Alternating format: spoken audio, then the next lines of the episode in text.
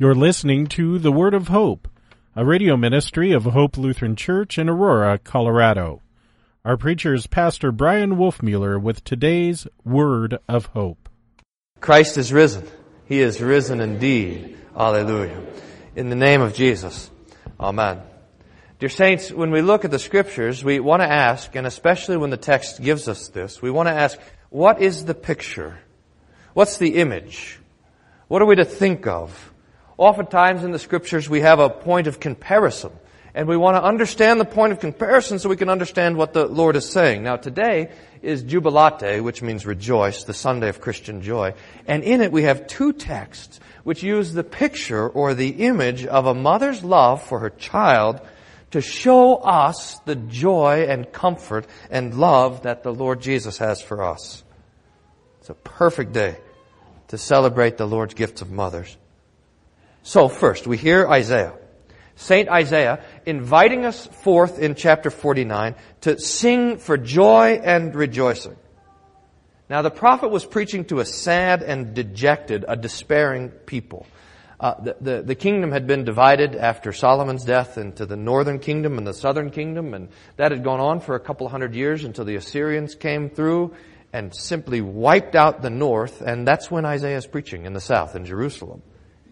And the Assyrians had already demolished the northern kingdom, and they were marching down to execute the Lord's judgment on Jerusalem as well, and, and the people were in trouble, and they thought, in the midst of this trouble, that the Lord had forsaken them. They, the, the, Isaiah is trying to preach to them that the Lord's kindness would see them through this trouble, but they don't believe it. They, they thought that the Lord had forgotten their name. So Isaiah 49 verse 14. But Zion says, the Lord has forsaken me. My Lord has forgotten me. But he hadn't. He hadn't forgotten them, and in fact, he couldn't forget them. And Isaiah will prove it to them by preaching to them two images. The first one is the Mother's Day image. Verse 15. Can a woman forget her nursing child? That she should have no compassion for the son of her womb? Do you see it? Can a mom forget her baby? And leave them behind while she drives away? Abandon them? Forsake them? Have a moment of rest while they're in danger? Well, the prophet says, well, even these may forget. I suppose they can. But I, the Lord, will not forget. Now, now, this is really quite stunning. That when the Lord Jesus wants to comfort His people with an image of His mindfulness for us, when He wants us to know that we are on His mind, He asks the question, can a mom forget about her baby? Now, this love of mother for the child is stunning and enduring and abiding. The Lord has given such unique and special gifts to mothers that their whole being, body and soul and everything is wrapped around their children. And it's a beautiful thing to see a mother comforting their child or rocking their baby or taking care of their children and fussing over them. It is one of the worst tendencies of our modern world to despise this, to despise motherhood. If, if you have been a stay-at-home mom, you know what I'm talking about. The looks that you get when people ask, what do you do? And there is in this world a dangerous tendency of seeing children as a burden and not as a blessing, that they get in the way of a person's plans. But what better plan could you have, I would like to know, than bringing forth life, bringing a human being into the world, giving them a name, and handing over to them the Word of God? Mother's Day is not a Christian holiday, but we in the church rejoice in it because on this day, at least this day, the world comes to its senses for a bit and honors the office of mother and rejoices in the institution of the family. And these truly feminine gifts of the Lord are extolled. And we thank our mothers for their compassion. And we thank the Lord for His kindness in giving us mothers and for giving mothers to our children. All of us, or almost all of us, know what it's like to be fussed about by our moms. And so we all know what the Lord is talking about. Can a woman forget her nursing child? Can she have no compassion upon the son of her womb? So the Lord will not forget you. He can't forget you. He will always care for you. He will never forsake you or abandon you. In fact, his mind is set on you. And Isaiah is going to add to that a second image or a second picture. This is verse 16 where he says, Behold, and this verse is stunning. Isaiah 49, 16. Behold, I have engraved you on the palms of my hands. Here's the picture. Have you seen this? A teenage boy finally talks the girl that he likes into giving him her phone number. And he's looking around for something to write it down on and he can't find a piece of paper. so he pulls out a pen and he writes it on the palm of his hand so he doesn't forget. So he doesn't lose the number. That's the image. At least that's the, the way the image starts. But imagine that he doesn't have a pin either. And so then, now this is a little graphic. So then he takes a knife and he carves the number into his palm. Now that's the picture that the Lord has given. Our number, our name, carved not with a knife, but with a nail, so that Isaiah says, you are engraved in the palms of God's hands.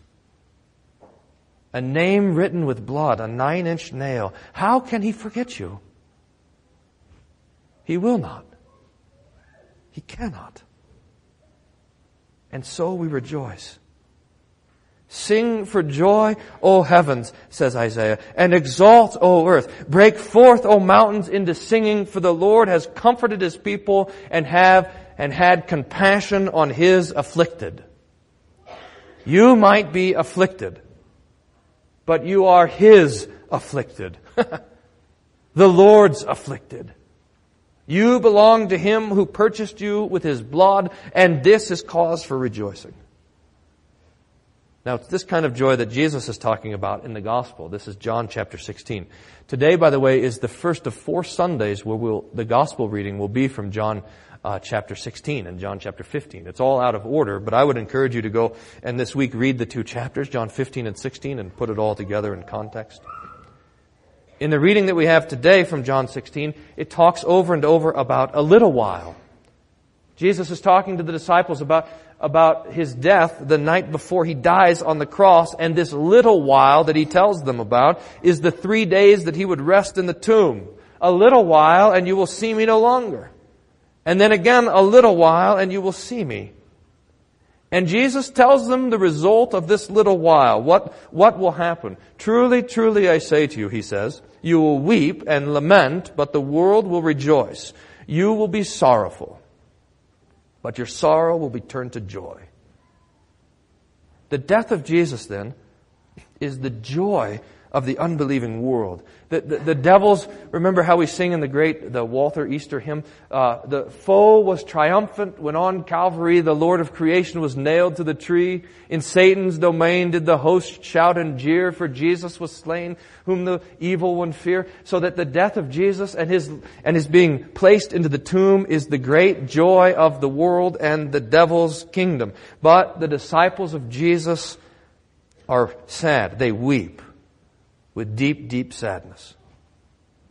Now I suppose that we ourselves will never know this kind of darkness and horror that the disciples felt at the death of Jesus. They had hoped and trusted in Him, but then they had buried Him.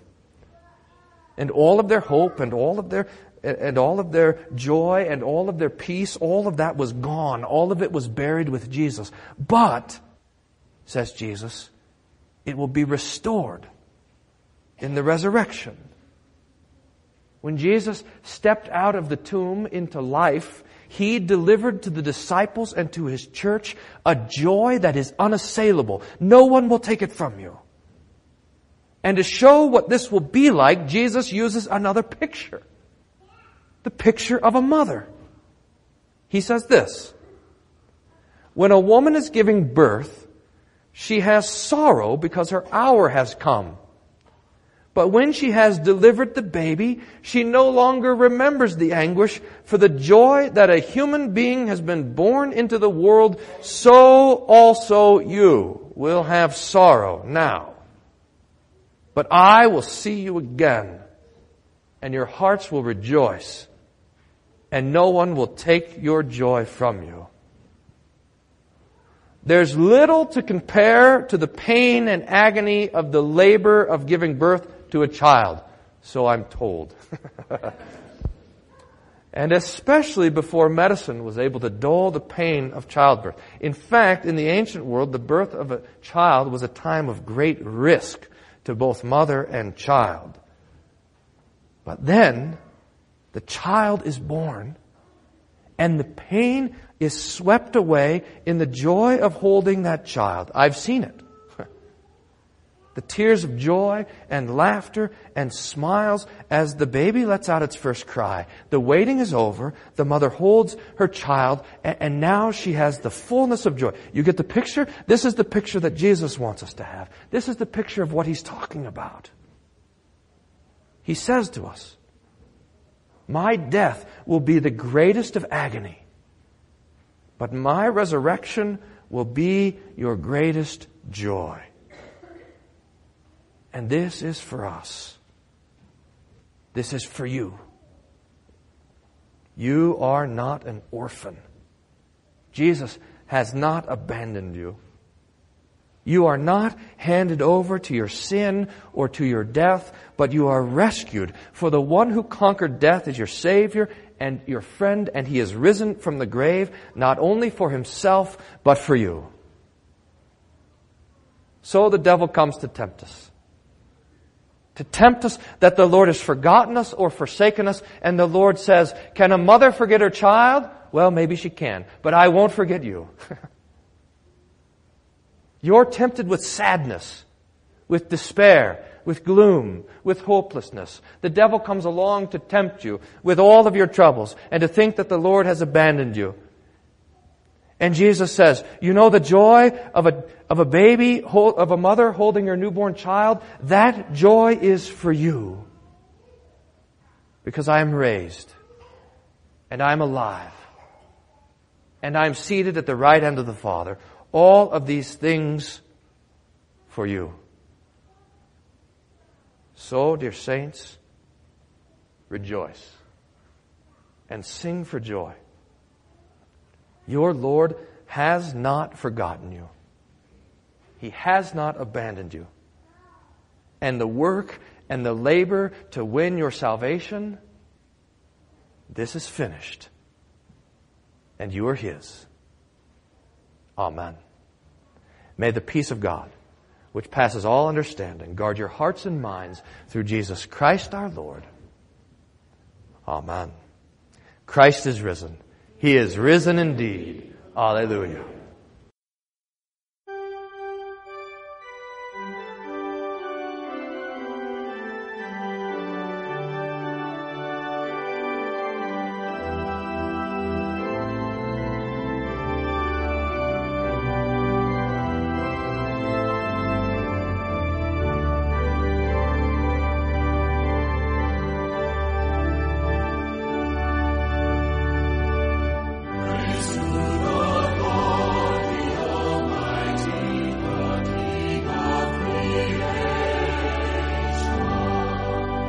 We hope you were blessed by today's word of hope.